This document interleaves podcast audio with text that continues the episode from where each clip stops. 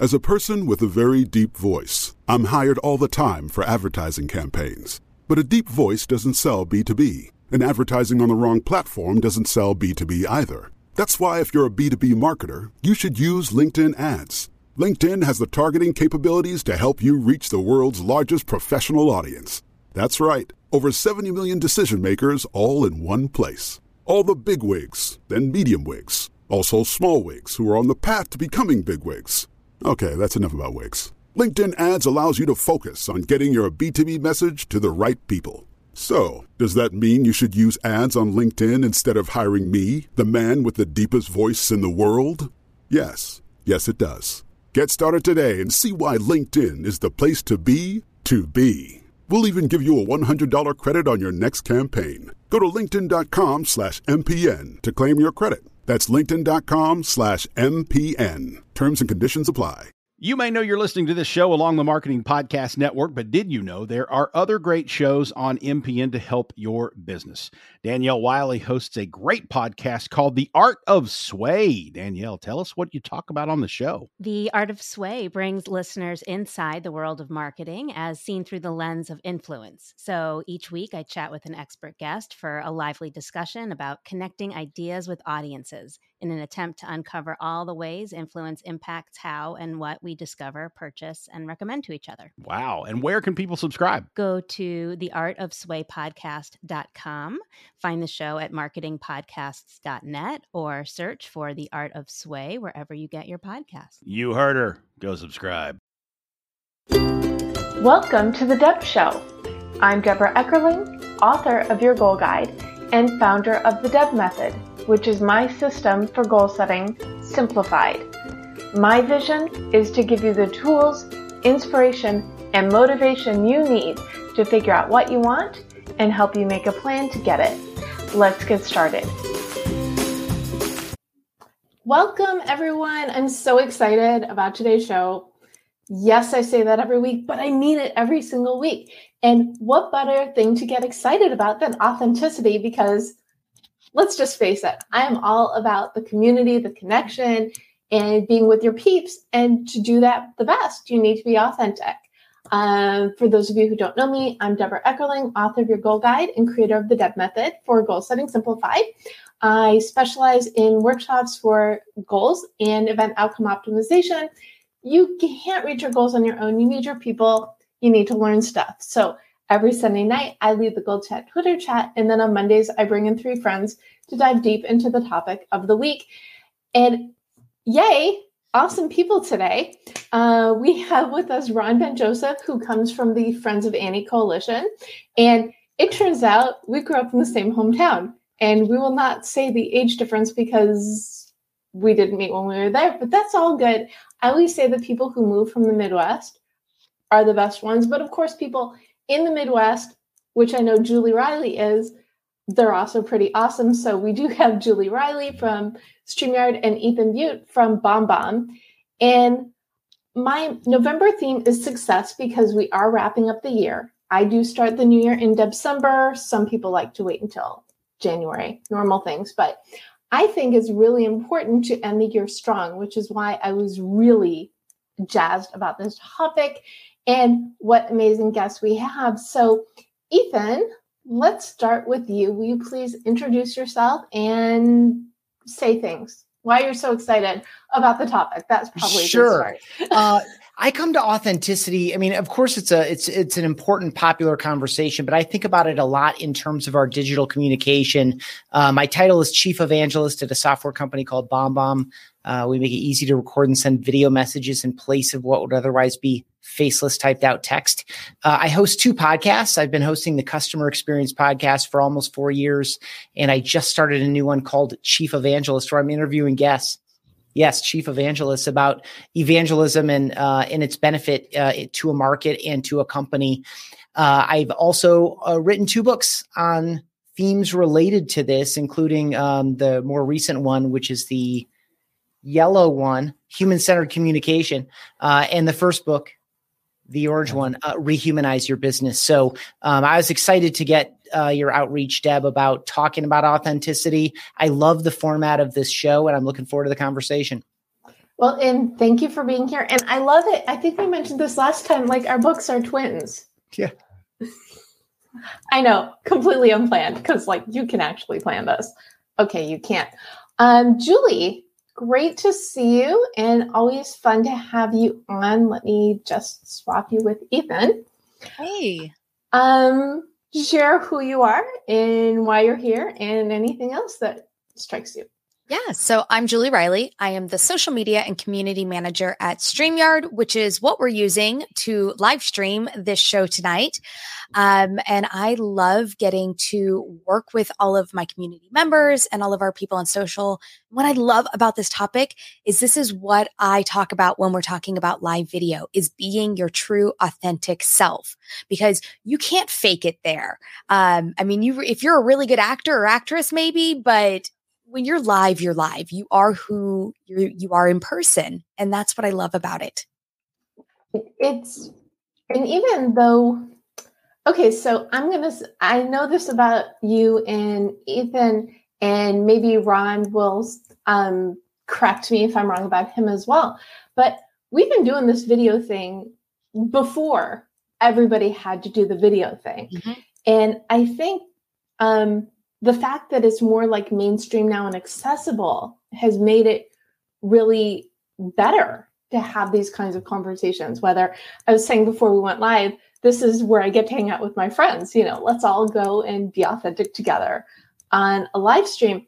Do, do you feel like that has, am I right? Oh, definitely. And this is where these conversations happen. And the beauty of what any of these tools that allow you to create these multiple group conversations do is not only are you now able to talk to your audience, but you're able to talk with your guests and create a whole conversation. Um, and then when you can bring the chat up in the comments, you can create that conversation with your audience members at the same time. So you're not just a talking head preaching at somebody you're creating this two way conversation or four way in this case that goes multiple directions and really builds upon the story as you're going through it. Well, thank you for agreeing with me. I had a feeling that you would. Ron, welcome to the world of Goal Chat Live. I love that you said Deb December. Is that what you said? December? Yes, I started I the year that. in December. Thank oh my you. God, make, make like as well you should.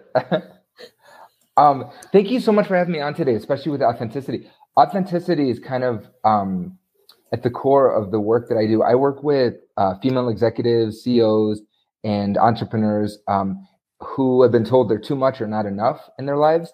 Um, and authenticity is kind of when they tap into that, that is literally the game changer for them. So when we talk about authenticity, we talk about like being in alignment with what feels right, what feels organic, like an extension of you, and then how to replicate that, how to recreate that. So, totally like talking about StreamYard and video, like a lot of what we do, and especially in 2020 when everybody started like jumping on StreamYard and, and constantly creating video content, um, authenticity became kind of the rule, right? Like, as opposed to a lot of people, I think, when the trend started like getting sexier, like they started going, oh, I have to do videos. So I'm going to do it and, and kind of replicate what I'm seeing other people do. And, and it wasn't authentic, right? It wasn't true to who they are and how they speak or even like their voice. I was equated to like, it's like an opera singer who's trying to sing rock. It's, it doesn't, it doesn't like, it doesn't fit in your instrument, right? So authenticity is definitely something that I think we saw go both ways or all the ways on the spectrum, right? Like we saw people be like really vulnerable and really um, sincere or like super schmacky, you know? Well, and if you're being someone else's authentic self, you miss mm. the point. Yes. And yeah. it shows and it's obvious to the audience. They can see right through it. They can. And I want to address the, it's not really an elephant, but I have to ask you. Now, you said you are a coach for females. Why? Um, Uh, I mean, like the basic answer is just it's more fun for me. Um, it's just a better conversation, and it just kind of evolved that way too, in in a, in a great way. Um, I tapped into an amazing community in 2018 called the Dames, uh, run by Megan Conter, who uh, she is the most incredible connector I've ever met. She just like lives and breathes connections. And I just found with this community and just felt like artistically like I'm home. I have a I have a theater background and I never felt more welcome or more creative. Uh, like at the risk of sounding selfish, but like it just it was like the best environment to work with these uh, high achieving female entrepreneurs. Um, and it just like the more used to it I got, the more the vocabulary started forming and it became a shorthand. And now it's like I work with guys every so often, but it's not, it's like I, have a shorthand and I'm, I just love it. Like it's just, I feel more, um, I feel more helpful. I feel like I'm working towards a cause, um, getting more women to the seven figure mark, getting more women to break the glass ceiling, um, and, and having more women, especially in, in, in the corporate world, opt in. So you know to, to speak their truth to, to, to show up authentically to create content and project it in a way in a, in a light that is truly um, representative of who they are and their greatness. So it's like i it's, you know it's like i just love it. That's the answer. Really? I can't tell. Uh, and ethan i have to tell you whenever i get a video message instead of like an email it's like a treat it really yeah. is. I mean, at some level, it's a gift of time and attention. Um, it is a gift that is not perceived when you send something like a typed out email. It doesn't matter how much time you spend. Like you could have spent two and a half minutes or two and a half hours crafting this very thoughtful reply to someone's uh, question. And they're never going to receive it in a way that says, Oh my gosh, I can't believe you gave me, you know, two hours or 90 minutes or a 60 minute thoughtful typed out reply. But if you send a 90 second video or a five minute and 42 second video, it's just so very obviously a clearly defined gift of your time and attention when it's in a one to one format. It, it's very powerful. I had someone, um, usually the people who come on my show are friends or friends of friends. And I had someone do a video with my show my on the the iTunes page in the background and that's how she said hey deb i love your show i want to be on it i mean what am i going to say no right Th- that extra attention and that extra bit of detail is quite an impact you know, it's interesting. I have a friend who she was getting leads coming into her business. And then when she would respond back to the leads, it would just die. And she was, we were trying to brainstorm through ideas. And I asked her, I said, Have you thought about sending a video reply? And she was like, No. And I was so I sent her the link because I'd used BombBomb before. And I actually sent her the link to BombBomb. And so she started doing her replies in a video reply. And her response back to that message, uh, I think it like tripled. So yeah. It, it it's an impact. So and we're talking so live show replies, the hawking, so you're all kind of interwoven into the different things that you do. And you've kind of addressed this, but not really. So I'm going to ask the question What is authenticity? Dun, dun, dun. I know you're like shocked that that's the first question. I know you're not. So, Ron, what do yeah. you think? Um, this I love that you asked that. Yes. Um, for me, it's kind of it's a combination of really listening and being in alignment with what feels right in any situation where you have to present yourself or or, or share your thoughts, right? So um, when I was coming up as an actor, um, I I had this vision of what a performance should look like or what a character should be, you know, how I'm going to move, how I'm going to speak, and it, it, it was fake. And you could see it. Like if I videotaped it, like the eyes, there was no connection. There was nothing going on internally. So I wasn't connected to what felt right and and organic on my inside, right? Um, so I think it's that first, like the alignment of what feels right, and then the ability to express it freely. Um, so like a lot of people when they first start off tapping into that vulnerability and that and that um, extension of their heart and soul and spirit, they they might feel reserved a little bit. They might not be like ah, you know gregarious and free. So authenticity, I think, is that hybrid of like what feels good and then internally, and then being able to express it in the external plane or the interpersonal plane. Got it. Good. Love it. Uh, Ethan, what do you think? Uh, I mean, Ron really got it. I don't have a textbook definition of it, but it certainly overlaps and has relationships with honesty, consistency, and integrity.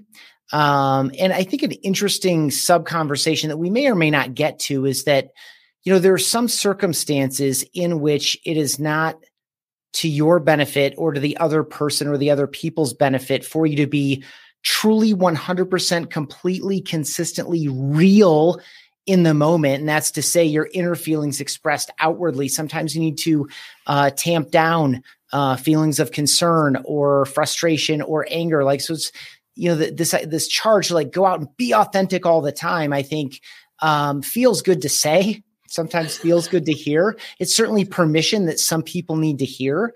Um, but to me, authenticity is throughout all of that and being appropriate to the moment, appropriate to the context, that you're true to your deepest core and to your own values um, and the way you want to carry yourself. And, and, and to the degree possible, to the degree it's to the benefit of everybody, putting yourself perhaps in an uncomfortable situation to let some of that come through the way that Ron was describing.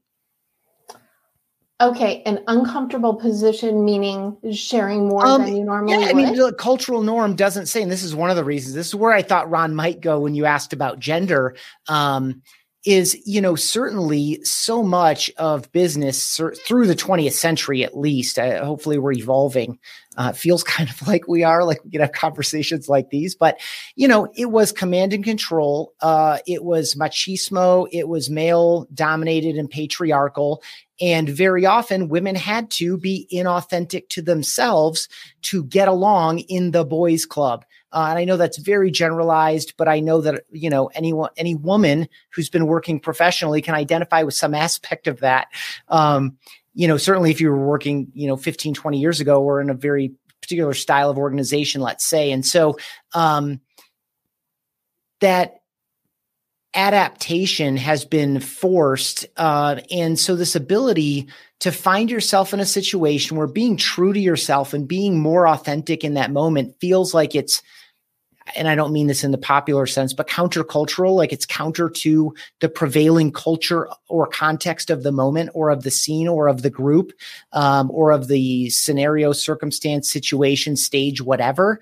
Um, that you do step through that discomfort of vulnerability to be as authentic as you can in the moment. And I feel like we're at a place where that is more welcome than ever. And I think it's something that we should um, make much easier within our organizations as well that for people to be able to behave in a more authentic manner uh, more often um, and not have to carry multiple aspects of themselves into a situation to determine how to ration that out to you know the people involved. Can i can i add to that ethan real quick? I i love that so much and i think going back to your earlier point about the, and tell me if i misinterpreted but the idea is like there's also authenticity in knowing your audience right? Like so so no like read the room right like so to the extent that you're comfortable, to the extent like right, there's a time place you can be authentic, but also read like the audience and see how effective you're going to be if you're overly authentic or overly critical or honest, right? Quote unquote. Like I, I'm very close to my co-parent, my my ex-wife, but like I can't like if she brings an idea or like says I have to do something, I'm like, okay. In my soul, I want to be like, like I want to throw a temper tantrum, but I know that's not going to get us to where we all need to be as a family, you know. So, um, I, I love that you bring that up. That the, it's not a caveat, but it's a, it's a boundary or it's a frame within authenticity. Sorry yeah. to cut you off, Julie. I, I was very excited. You're okay. Yeah. Um, you know, so with authenticity, I think I like to equate because I'm in the video world and in live streaming and we've got our YouTube channel as well and everything is you can take a polished, edited YouTube video that is cut down, and all of the little extras, any little imperfections are removed out of that. And you're this perfect talking head that's got your smile, you know, and, and everything's edited and cleaned up. And the authentic self is not edited and perfect. You are your imperfections. And that's part of why I like the live video is because, you know, you're going to hit a word, you're going to hit a moment, you're going to go, oh, shoot, that one the train derailed. I've lost i've lost the thought. Let's re- refocus and we'll regroup. But it's really you and it's who you are. But i also love what you brought up about women in the workforce and women with that authenticity of you know 15 years ago i could not have shown up to a corporate job with purple hair. I couldn't have. It would not have been acceptable. Um, and it's totally okay I would not have shown up on a live stream with a hoodie on, but it's part of our StreamYard brand which has become part of my authentic self. Um, and so it's kind of molded with me. But there was this time where you were expected to be perfect and polished, even when you were in person, and you weren't always your authentic self. And so now we're finding this balance of, okay, I can be my authentic self, but like you said, also finding and reading that room and going, okay, but how do I mold my authentic self to the right situation, but still be me and still be authentic?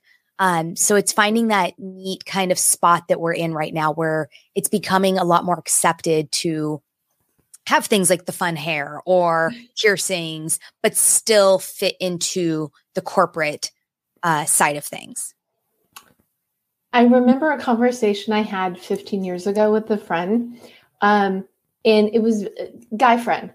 And the crux of it was women in corporate, at least at that time, did not bring out their feminine side. I'm trying to be as like PC as possible. But basically, you had a look. When I tell people I worked in corporate for years, wearing, you know, the slacks and the button-down shirts, I always get a double take because they think that it is like the exact opposite of bubbly Deb.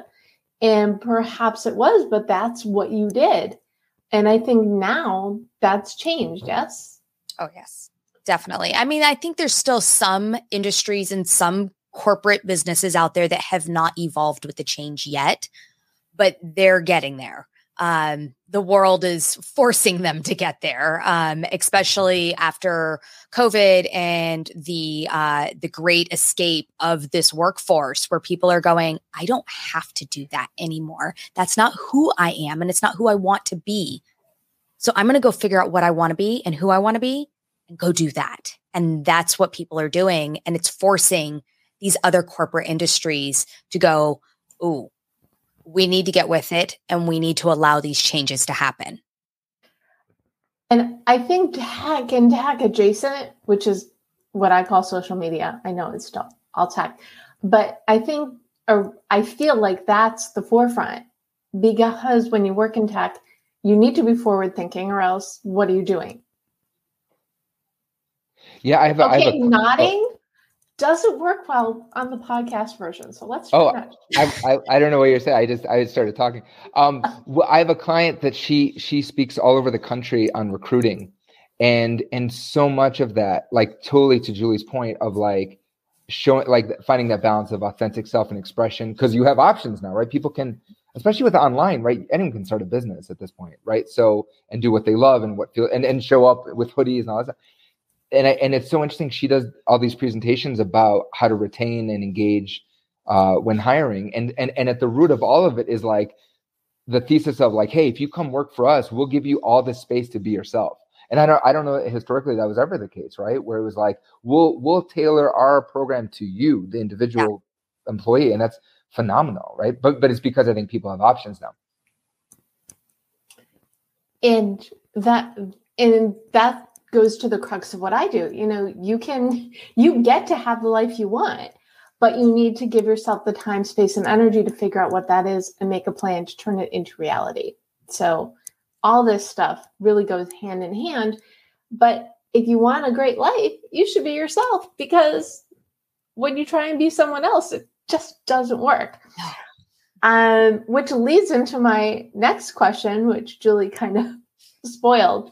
Um, so, uh, in what ways do you showcase your authentic self, Julie? Well, you know, some of those are so when I've done some speaking, I remember, you know, even in the early days of my public speaking, I would put on the dress and the heels and I would get on stage and I would deliver my presentation. But I am not a dress and heels girl. And I would get off of there. And the first thing I'm doing is like throwing the heels off and trying to put the sneakers back on and trying to get myself more comfortable.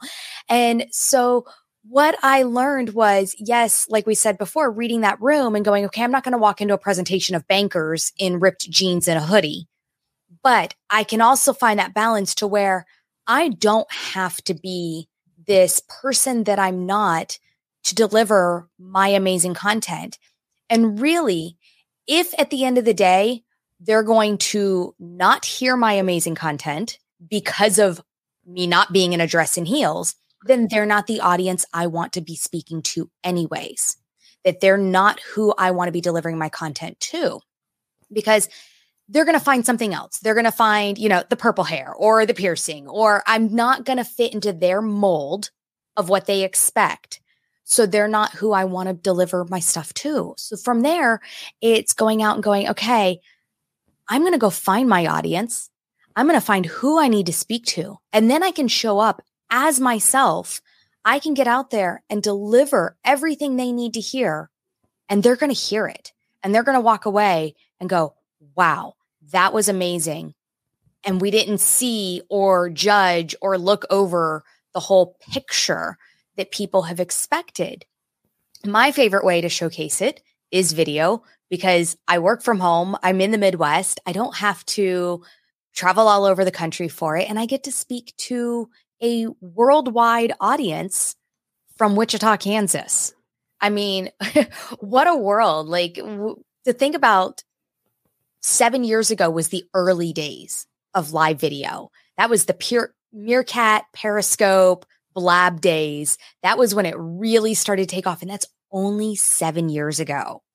So, yeah. And they're all gone. they are. StreamYard's not going anywhere. We're here. Yes, we we do love StreamYard.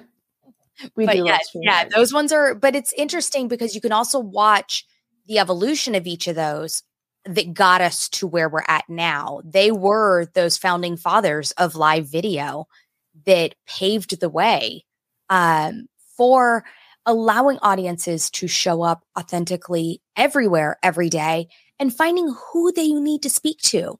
Um, you know, when I teach on live video, the first thing I tell people is you don't have to be on every single channel. Find out where your audience is and start talking to them. And then if you want to build your audience on another channel, then you can do that, but build it strong in one place, build that audience, and then you can start picking up and growing those pieces. But people are going to show up for you and your content first and foremost. Um, it's also why when I teach video, I tell people don't fret about the perfect background and the perfect lighting. And yes, I've gotten mine to that point, but that is years of building it out. But I tell them when you start, start with what you have. Start with your camera, start with a simple, easy, inexpensive lavalier microphone. And from there, you can build up all the pieces because at the end of the day, it's you and your authentic self that everybody's going to show up for. And Julie, your background is stunning. Your background is like immaculate. Thank you.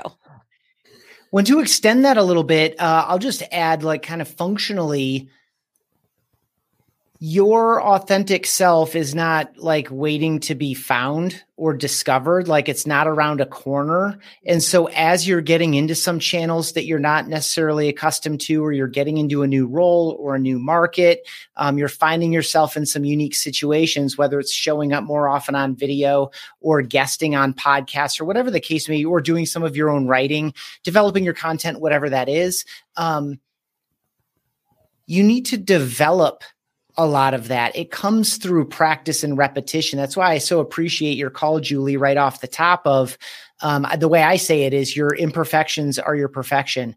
Um, that what makes you uh, open and available and attractive to other people is your willingness to be comfortable in your imperfections. And so this process, and, and that's the saddest thing I've experienced about video. Um, I teach it from the video messaging side, how to record and send video messages, when to do it, how to do it, etc. Um, I see so many people quit before they ever start in earnest. And it's because they're just so uncomfortable in that period before they have found their way to express themselves in a meaningful and authentic manner. They feel awkward. And so they just stop. And so I just want to give permission to people to develop their confidence. I and I don't use the word comfort. I prefer the word confidence. A lot of this ability to be authentic and to be true to your true to yourself has these two layers and then I'll stop speaking because I just kind of addressed both of them. The first one is to find out what your authentic self is, and that's a it's a process of discovery um, and trial and error, and like what feels really good to you and what felt really honest. And you know, when you, I think of it like I used to play golf a lot when I lived in the Midwest, and golf wasn't so expensive and hard to find because there's golf everywhere when you live in West Michigan, um, which is where I grew up. And you know, I would I was not I was never good, but I would hit enough good shots in a round like where it just feels so good through your whole body. You just like make great contact. It goes where you want it to go. Like it's just so, and that might happen two or three times in a round, but it's enough to bring you back. And so all that frustration and, you know, imposter syndrome as you're walking this golf course, like I do not belong on a course this nice. I'm like just hacking it up.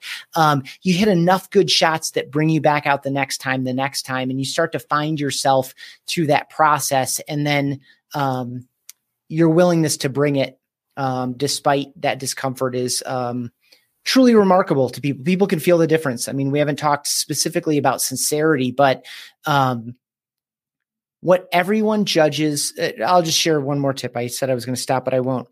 The two criteria by which every social judgment is made are, are warmth and competence.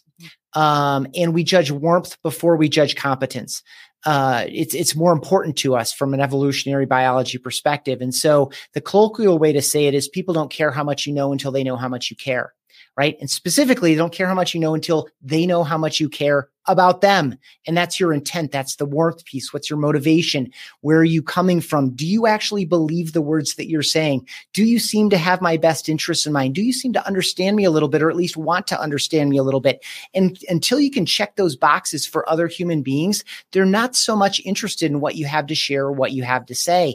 And so this idea that we can operate in a, you know, a business context exclusively on, you know, arguments is an easy place to go as features and benefits um, is a fool's errand. We need to find ways to uh, express ourselves in an authentic manner um, in order for people to feel that warmth, feel our motivation, to know our intent. And in that way, we're already miles ahead of where we would be if we just kept pounding the same um, competence um, door.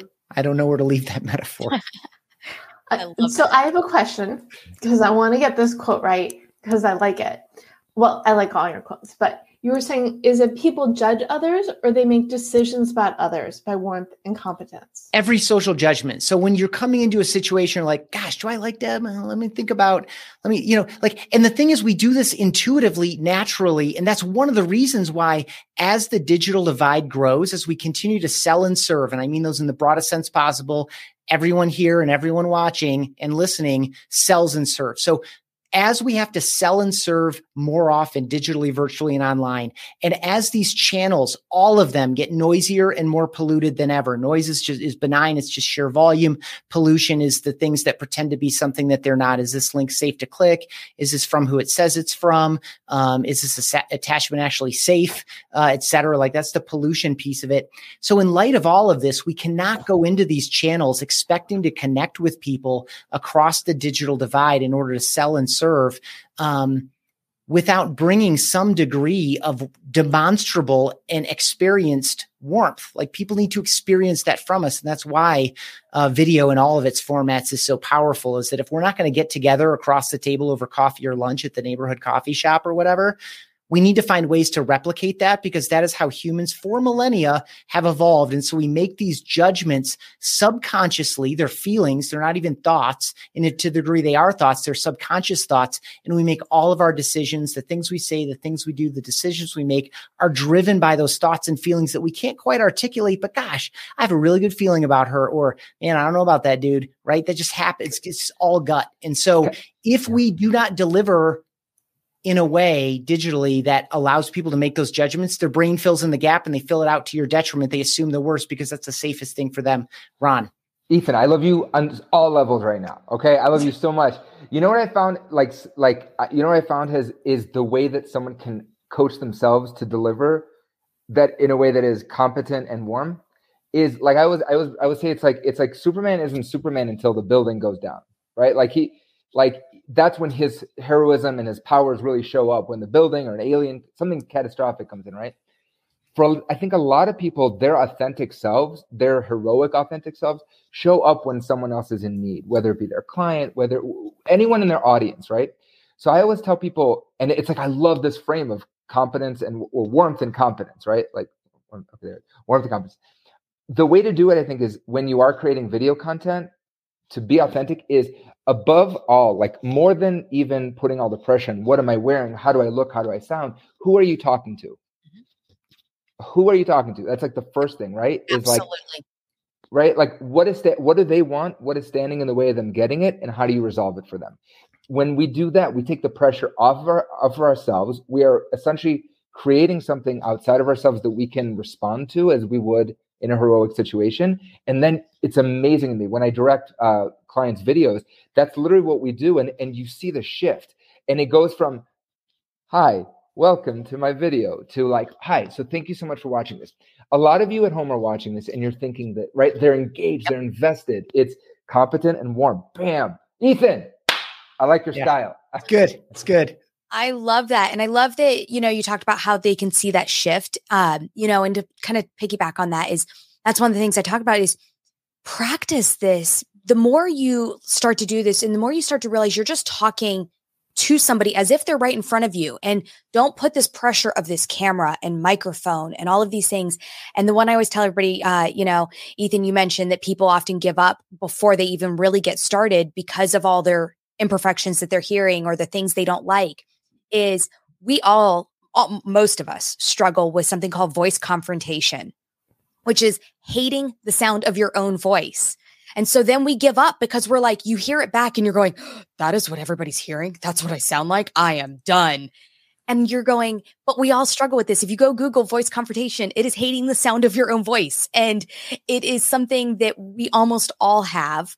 Uh, and so once you learn to not hear that in yourself and to get over that and just push past that, you're going, okay, nobody else is hearing what I'm hearing. And I can move past that. And then I can start to feel comfortable with this camera, with this presence, with this on stage, wherever you're at, um, when you're being and showing up authentically. This Julie, is Julie, your voice is so calming and like that was brilliant. I love it. I like, love seriously. that.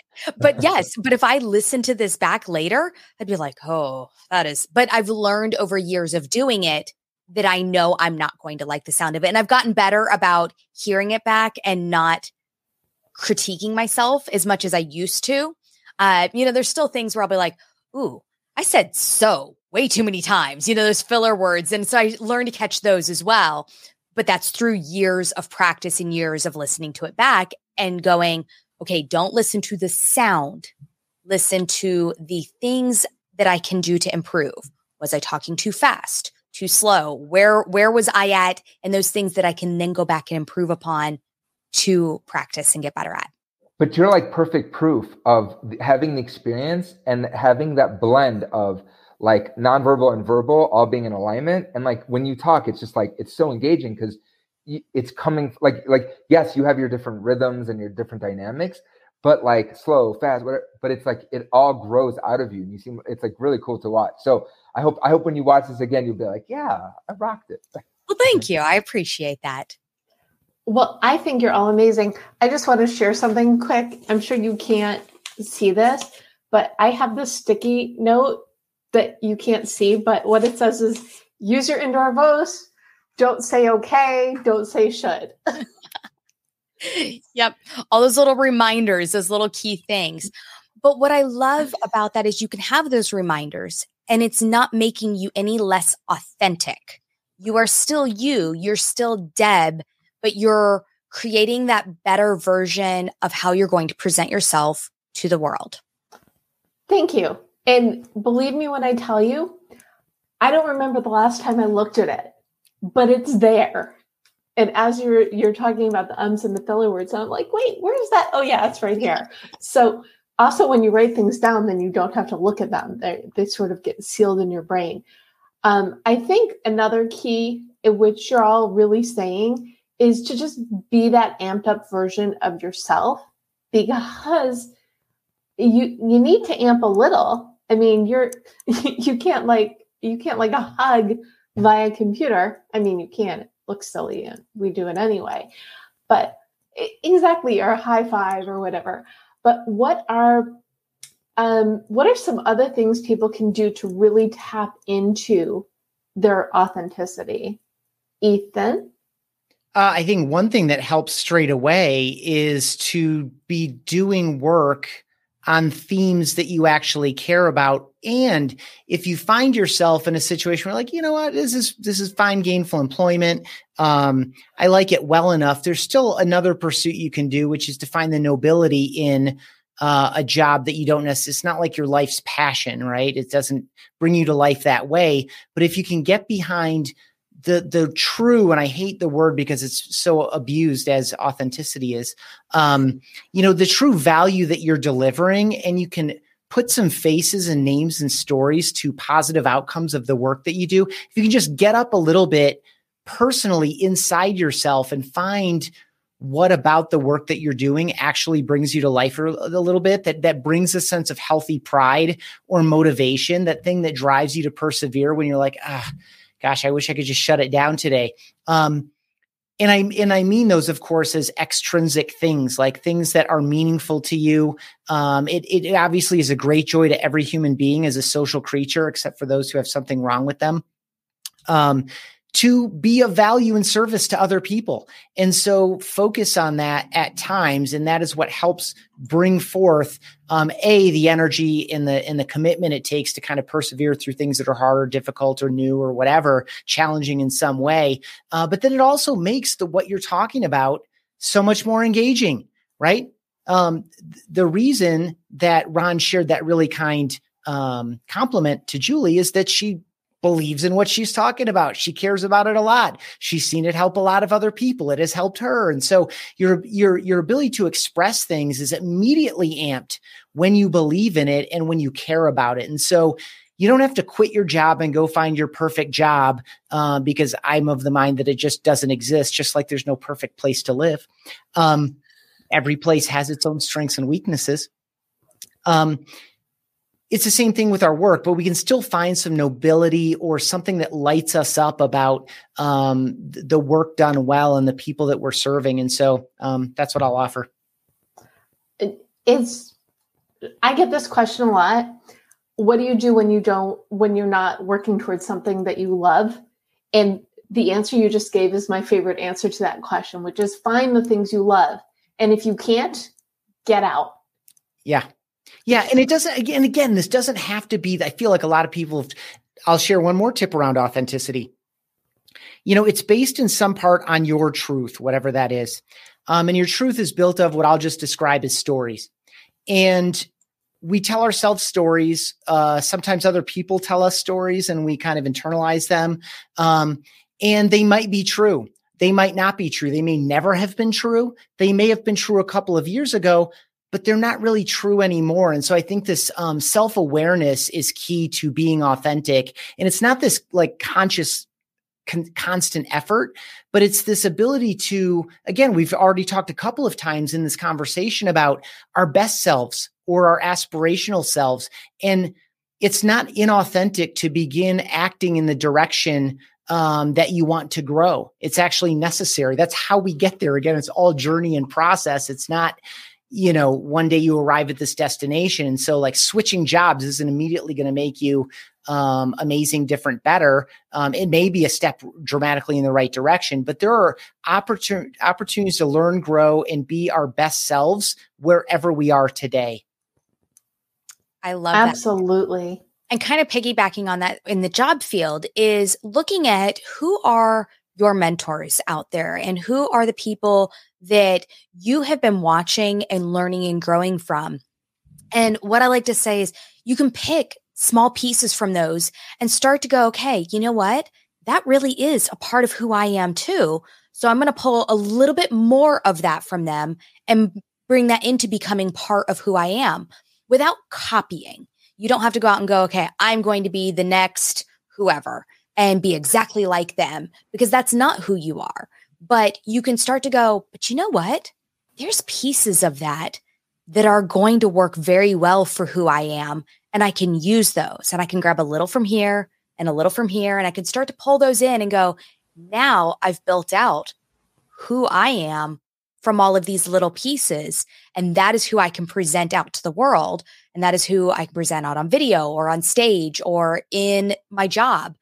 And by pulling all those in, you're learning and growing yourself and getting better each day and each time. Yes, because we're not improving. What are we doing here, people? Come on. It's just great. I'll just make a dumb, simple um, analogy based on what you shared there, Julian. It's like your favorite band or your favorite favorite artist is a, a, collection of all of their favorite stuff that they've listened to for years, but there's still a completely unique sound. Yes. I would also say that we've all heard covers of some of our favorite songs, and we're like, I don't know about that direction. We're like, oh my gosh, I don't think of the song the same way anymore. So it's all so much about like this idea of drawing on your influences and incorporating aspects of things that you really appreciate and want to be more a part of you, something that you want to more become, um, is also not inauthentic. Yeah. I just heard a, a cover, uh, Bruce Springsteen doing a cover of "Staying Alive." Okay, let me just, let me just leave that for a second and it was it was a Springsteen song. It was it was fully like, well, you can tell by the way I use my what. You know, it was like fully a Springsteen song. It was so authentic, and it was it was heavily influenced, obviously, by the people that wrote it, the Bee Gees. But it had it was his like rhythm, his his instrumentation, the E Street Band, and it re- I related to it so much that I went and learned to play it myself and did my version of it. So it's like such an apt point, and like that, I always give the tip. Um, and I say this hyperbolically, but like I like I would say, there's two generalization. Two kinds of people: those who tried stand up and those who haven't. And like, that's a horrible thing. I mean, like, I don't think anyone, everyone should do it, but I would say like try stand up. That's like, and, and whatever stand up means, it could be doing a solo sketch show or public speaking or teaching a, a kid's um, cooking class or something where you're standing and it's just authentically you. You're stripped away of any kind of um, gimmicks or things that could hide what really comes out, and you're responding to an audience and interact with them directly. And that's terrifying. And I'm an introvert, like so I get it, but like it's terrifying for the Wait, wait, people. wait, wait, wait. Did you just call yourself an introvert? You just called yourself an introvert. I think you froze him. Yeah. you, you Where like did my video go? Where did my video go? Yeah. yeah. I was like, that's so intense. He was so shocked by the question. Did no, you just you... call yourself an introvert? I'm shocked that you're upset by it. Like, yes, I'm I am. I'm social. I, I have social anxiety. Put me on stage in front of an audience with a guitar and a microphone. I know exactly what I'm doing. Ask me to go to a party in March. I'm going to freak out about it now. like, I yeah, I'm a super introvert. I'm also an introvert. I draw like I I really yeah. enjoy engagements like this, and I really enjoy lar- uh, social settings of all kinds.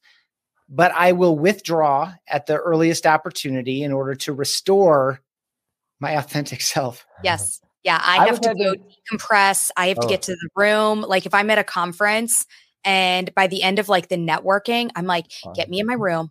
I don't even want the television on. I want silence and decompression. Oh, Debra, the first half hour of this call, I was anxious. I was playing with my uh with my like anxious stone. yeah, I'm like, yeah. Did we cure you? We're nice, no, friendly people. I, there's no, there's no cure, but it's like we can do it. Wait, you know? so what you're telling me is of this group, I am the only extrovert. Like through. Well, you are the host after all. I am the host after all. See, I I get joy. I get energy. I could be having like a really frustrating day. Oh, I've got to do my show. Okay, I have to go get camera ready in the next five minutes, and then the camera goes on, and this is my happy place. This is my well, see, mm. this energizes me. This, but the stage will energize me. Like if I'm public speaking, the stage will energize me. But if you put me into a group setting mm-hmm. where I then have to start just mingling and having in those conversations, that does not energize me. Interesting. Um, someone 100%. we, because I used to work for a social media examiner, and there's someone I used to work with there, and I was her guide through all the mixers because she needed she needed it. Some people need that tag team to like barge into conversations. I am the one who barges into conver I'm sorry, who inserts herself. Well, and this is such a good point as well because I think a lot of people stop themselves short of doing video and presenting and, and showing up authentically because of the introverted nature of like, well, I, you know, I, I'm, I'm so depleted by being around others. Which parts of myself do I put out there? Right. Like, so this is such a great point. I think in all this is like, how do you authentically put yourself through, you know, the ringer of video consistently creating content, performing when you are when it it might not be the thing that um, you gain energy from, right? And I think again, it always comes back to this idea of like being in service of, like you said, like Ethan said, like unless you're have challenges, like you're you're people love helping others, and I think introverts do it in the most incredible way, especially on one on one, right? Like introverts are incredible at one on one, like listening and all that. And so I think like again, putting if they think about it like there's someone on the other side that's receiving the information and receiving the help, that opens them up and then it becomes something more authentic. Yeah. And I think to piggyback off of that is knowing how to turn it on in the right situations and then learning what you need to then recharge. Like I said, like at the end of the conference, then I go back to the room and it's no television, it's no outside, you know, focuses, and I can just read and bring myself back down. And for me, that's my like, okay, now I'm ready to go the next day. I can do this again. So it's learning what you need to recharge when you are in those situations. Absolutely. Oh, this is such I I put the question that that Ron just asked on the screen. You know, how do you authentically put yourself through the ringer I'll, when you're doing video? So, um, one nuance to recorded video compared to live video is that you can play yourself back and judge every second of yourself prior to sending it and then delete it and re-record, delete, re-record, delete, re-record. And so my tip for how people can work through that initial discomfort or put themselves through the video ringer is to just create like a gratitude habit. Um, thank you videos are the easiest videos to record and send. You don't need a script. Uh, you just need to tell someone how much you appreciate them and why and what they mean to you or how what they did or what they said or what they didn't do or the introduction that they made. Like we all have like if you're investing your time in a show like this, like you're in a pretty good place you're learning, growing, you're investing yourself, like you're looking for new ideas, uh, etc. Right. So you are past all the basic needs of human existence and you get to do fun and interesting things like develop yourself. So congratulations. And so this ability to, uh, so, so you have a lot to be thankful for because none of us gets here alone. And so whether it's time, Ethan, you know, Ethan, that was awesome. that was so great. I love that. Ethan, that is so true. It is like it's it's um we all have a lot to be thankful for. And so um it sh- it should be easy to time block, you know, 10 minutes a couple times a week and just send some thank you uh, videos. So what I do is I keep a notebook at hand and when I hear someone's name come up, like uh, I'm in the executive leadership team meetings and the senior leadership team meetings, when I hear someone's name come up uh, who works in a department that's different from mine, I report up into marketing.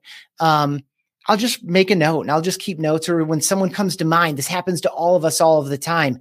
Someone comes to mind, like, oh man, she's so cool. Like, it's been a long time since I connected with her. And then the moment passes, something else takes our attention, we move on through our day. I try to capture those and write those down too. And then when I find 10 minutes between meetings or something, I'll knock out three or four hey how you doing? I was happy to hear. I was sorry to see. I was sorry to hear. Um, thank you so much. Congratulations. Good job type video messages. And that habit a lowers the the threat of what it looks like and feels like this you know anxiety around your voice and how much you don't like it. Um, all that stuff starts to go away through repetition. It is a degree of exposure at some level to get through the video ringer.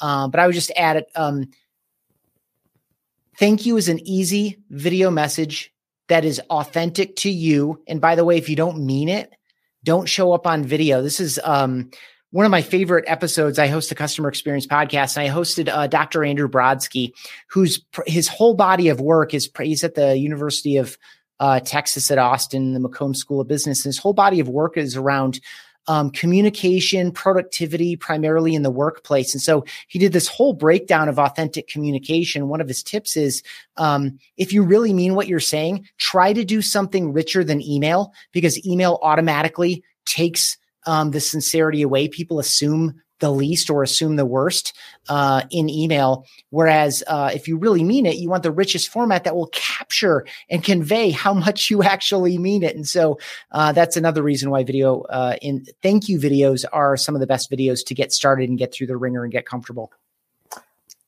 Did you know, Ethan, the first video message I ever sent was to you? No because you were you were on my friend Viv, was Viv on your show or you were on Viv Yeah, she has been. Absolutely. Okay. Yeah. and I think that's how we met. And I think I messaged you and you replied with a video. And I said, okay, if not now, when? But I think it was the first video message I ever sent. So thank you for that. That's awesome. It, and here's what I'll say: it didn't feel like your first video message because you knew what you're you like you knew what you wanted to express and you just did it mm-hmm. Right. And so mm-hmm. that that's why that's why I like confidence more than comfort.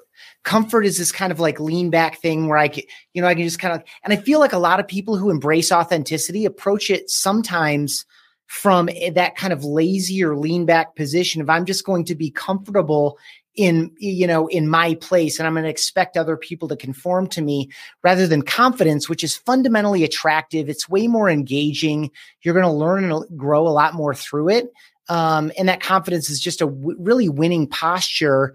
And there is is going to be controversial at the end of an authenticity conversation there is a little bit of fake it till you make it. And i think there's a little bit of that in what julie was teaching us about taking a piece here and a piece there. And it's not fully who i am yet but i aspire to it. And i want to incorporate it. There's like there is a little bit of try it on fake it till you make it but it's just this ongoing process. And so as long as you're true at your core to who you are what you're about what's important to you um, and you're and there's integrity between kind of thought word and deed um, then you're in a good place even if you're kind of adopting um, new practices or new ideas, or and even if you're borrowing them from your influences, other people. I, I love that, and I loved it when Julie said it earlier as well. When it, when I do my uh, pre-event planning workshop, so helping people ramp up to go to conferences or summits, one of the first things I say is look at your LinkedIn and make sure it is reflective of the who you want to present to the world. Mm-hmm. Doesn't necessarily have to be a yet but you want to give the right impression and make sure that it is mirrored on your professional profiles. So, Absolutely. and I always like to change the fake it till you make it and say make it until you make it. So you don't have to fake it, pull those pieces and start to just make that and then go, okay, these worked, these didn't, but you're making it the whole time. Yeah. Build it till you've made it. Yeah. Ooh. I love it. So Repeat. It's, it's an iterative process. Now, the goal that you just gave, is that the goal that you want to gift or do you want to gift something else? Um, no, I feel like I've dominated the back half of this conversation. I'll um, let my offerings be of use as they are. Okay. Goal from Ethan block out 10 minute incre- keep a note a notebook of, and I love this tip because if you don't write it down, it goes away. You keep an ongoing notebook of people that you want to message and then do three in a 10 minute block of time. The other reason why I love it so much is if you give yourself that goal of three, you can't overthink it. You just have to go boom, boom, boom. Mm-hmm. So I love it. That's great summary. Thank you for that. Oh, you're welcome. That's what I do. Uh, Ron, what goal would you like to gift? Yeah. Um, again, the idea of like try stand up, but it, it doesn't have to be stand up, but it's try something where you have to authentically stand there, present yourself, respond, be in service of, and it could be as simple as just being aware of when you're a, on a call with someone or when you're working on a team and you're trying to help someone learn something new or you know kind of cross a threshold experience a transformation of some kind. Be aware of how you're showing up what feels right to you what excites you where do you feel most confident competent warm um, all the things. Like yeah just just build that awareness um, and then start applying it with intention. So you want to put yourself in positions where you need to think on your feet. Is that pretty much it? Yeah take an improv class. I love and, and you don't have a lot to lean on or hide behind. I think that's good. So try stand up, and if you don't want to stand up, sit down. No, but put yourself in positions where you need to think on your feet because you all the crap kind of like flows away. You you have no choice but to be you, right? Mm-hmm. Exactly. Yeah. Exactly. That's where your like your true leader will arise in that conflict of like I have to respond on the spot. It's like I learned being a dad. Like I didn't um I didn't become an adult until we um, I'm in Colorado and we had the Marshall fires literally across the street from where uh, I live and and down the street from where my co-parent and daughter live. And I didn't grow up until December 31st of 2021, where I had to look at my child and be like, "It's okay, your stuffies are okay." As the fire was heading to my apartment, and I was worried that I was going to lose my, you know, my whole business is wrapped up in my computer and my video files and all these things. And uh, I remember in that moment, just something that I didn't ever, as a comedian, as as a goof, I never thought that I would be that, you know, stern and not stern, but like that stoic and and solid and just about this little human who's terrified for her for her her belongings and her whole world. Right? She's she because the fire was moving towards our our house our apartment stuff, and uh, yeah, like from that from that awful situation, like something arose and I, I haven't been the same since. You know, I, I don't feel like I was. I, am 42, so I should have grown up a long time ago. But I, you know, in that overrated. moment, it's overrated, right? Um, but it's it's in that moment something, right? So so so I'm not saying people should put themselves in a Marshall Fire situation, but like find out where you're showing up as the hero, as the as the responder, as the helper, as someone who cares about others in service of, right? And and and in that goes thinking on your feet, right? Like put yourself in situations where it's it's uncontrollable it's it's these intangibles these uncontrollables and how are you showing up to solve the problem did everything turn out okay?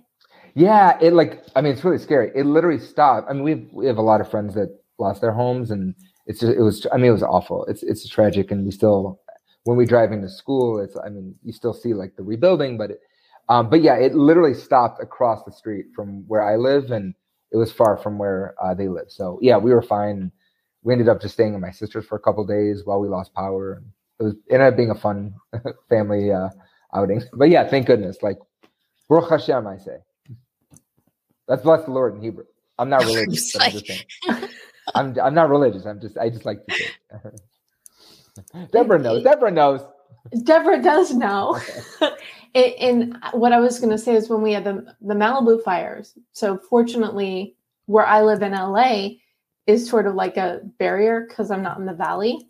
But you don't have to tell me about fires. We know I've reported, I've had to talk to, I interviewed somebody on the Malibu fires because they had to move their wedding because of the fires and they did it all in 24 hours. So that's oh the the story that that anyway, tangent over. Julie. Yes. How's that for switching off of the tangent? That, that was a that was a switch there, a switch there. Uh, you know, so to show up and be your authentic, your goal really is to sit down and think about who you are. And are you delivering yourself authentically? Or are you putting a mask on and putting on somebody else every single day? Write down the things about what you're doing that you feel are the authentic you, and write down the things that you feel are the masked version of you. And is this masked version of you because you have to be this masked version in this corporate situation that hasn't evolved and allowed you to take that off yet? Or are you putting it on because you're afraid to take it off? And what is stopping you from taking that mask off and being the authentic version of yourself when you're out there? So, really sit, do an exercise, do some journaling. And this might take multiple times of sitting down and writing this all out and going, who am I? Who do I want to be?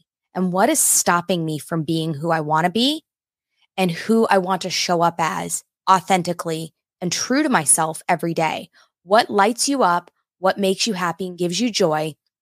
And what are these things that are going to let you go out and be you and share that with the world? Because we all have something to share.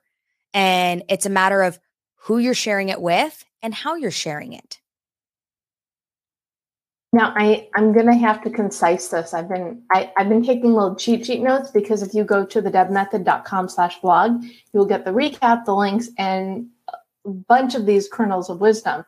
Uh, but journaling, you know, is one of my favorite things. And do the I call the directed journaling method. Sit down a couple times in a week, make an appointment, and do the things, and make an honest evaluation of yourself mm-hmm. so you can take that information and move forward. Yeah. You might find that you've been even with your family putting a mask on and not even realizing it. We've put ourselves in these situations that have become so automatic that it's that you know you walk into the world into the office or your kids are coming out and you're trying to talk to them and so suddenly you're like this you can you'll and you'll feel it. Once you start recognizing it you'll start to feel you'll feel your shoulders tense up or you'll feel your you know your your body change. And you'll go oh oh i did just do that. Like and i didn't need to. Why was i putting this mask on with my kid um, who was coming in?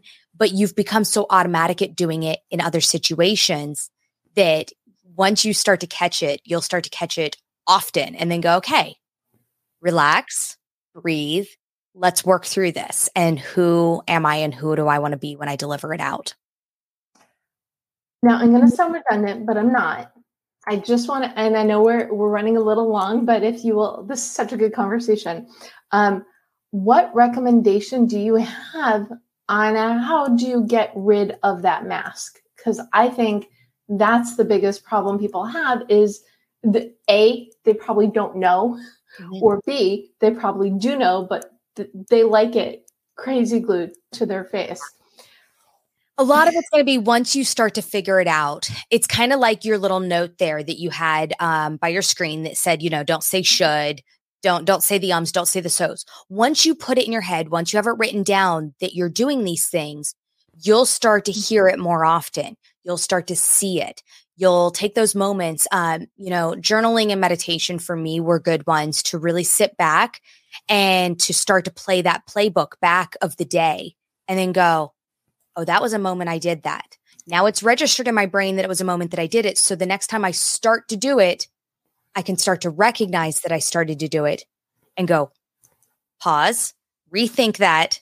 How do I really want to do this? Because that was not how I wanted to do that. Um, and it it's practice and it's time. It does not happen instantly. You're not gonna you're not gonna write this list down and go, okay, this is who I am. This is who I really actually authentically want to be um, and wake up the next morning and be that person. It doesn't happen that way. I mean, gosh, I wish it did. That would be amazing. But it's going to take time and take recognition and teaching yourself. Um, it's it's a lot like a public speaker or somebody who has gone to improv, like you said, where it's learning. You're you're growing and you're going to have to continue to teach yourself these moments of practicing through that. Love it. Start with awareness, pause and rethink when you feel the mask coming on. And I love um, Ethan and Ron's take on this as well. Do you have any magic mask removal solutions? No, it's it's exactly what Julie said. It's this it's this understanding it, right? So that you can be con so that you can consciously recognize it because so much of it is just like deeply baked mm-hmm. habitual behavior. It's a coping mechanism for some other thing We've gotten to where we are by donning it whenever necessary or appropriate, um, perceived necessary or appropriate subconsciously. So that just being a, being aware of it at all, um, you know, it's a say it's anytime you're trying to change any habit, it's is like being aware of when you are making the decision to do the thing, wrestling with it with yourself, giving your mm-hmm. giving yourself permission to fail sometimes and can do whatever you said you weren't going to do again again anyway. Um, but that conscious awareness is the first step by far because otherwise you're just operating in default mode and you're just going to keep doing the things that you've been doing because you're doing them for a reason. You're drawing some degree of comfort, not confidence, but comfort out of it. Mm-hmm. Um, and so that's the thing.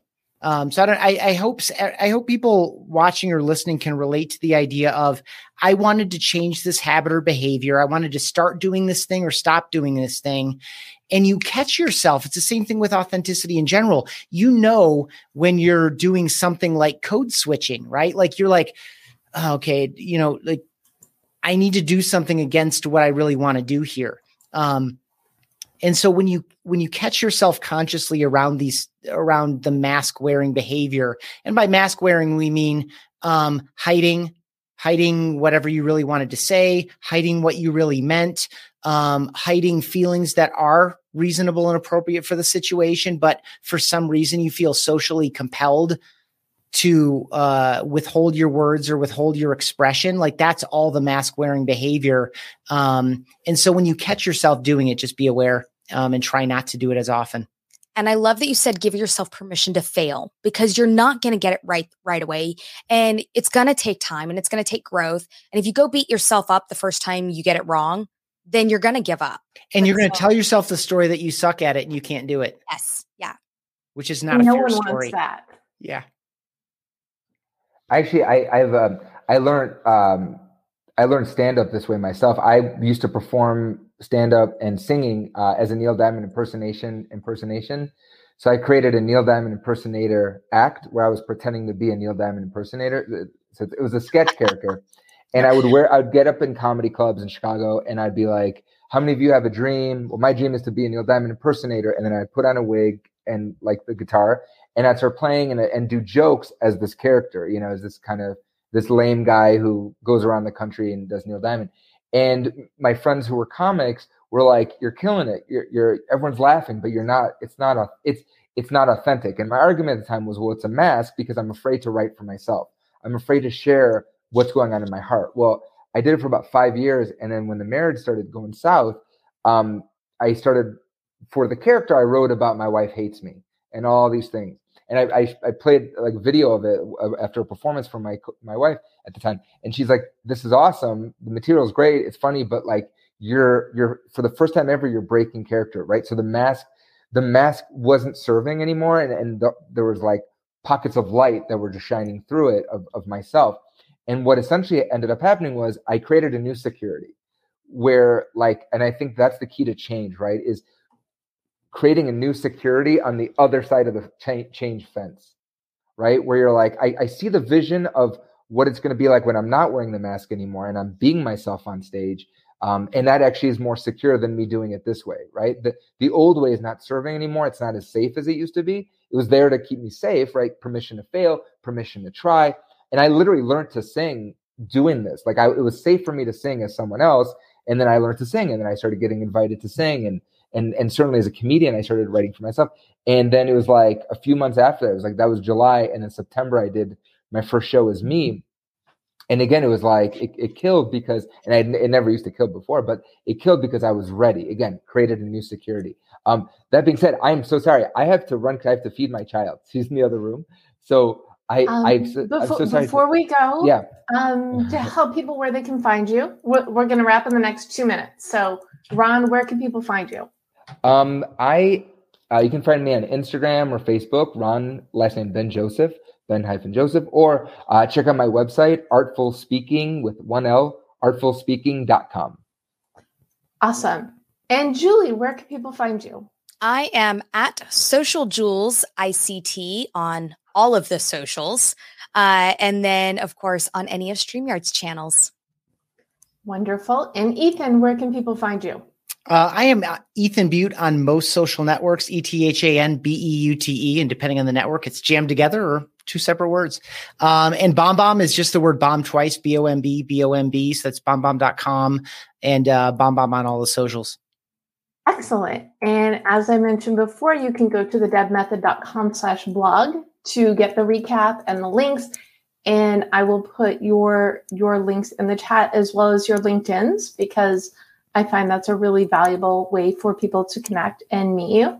And I am at the Deb Method everywhere, and you can learn more about me either at thedebmethod.com or at eventoutcomeoptimization.com to learn about my workshops. So, oh my goodness, what a wonderful conversation. And boy, did the time go fast. Thank you so much Julie, Ethan, and Ron for joining me today. And for those of you who are listening or watching, whether you're watching Goal Chat Live or listening to the Deb Show podcast, thank you for choosing yourself and choosing to be more authentic. You, we know you can do it. So just go on out there and go for it. Thanks for listening to the Deb Show. If you like what you hear, be sure to subscribe so you don't miss an episode. Need more inspiration and motivation? Connect with me on LinkedIn, follow at The Deb Method on social media, and check out thedebmethod.com. Best of luck with your goals, and remember, you can do it.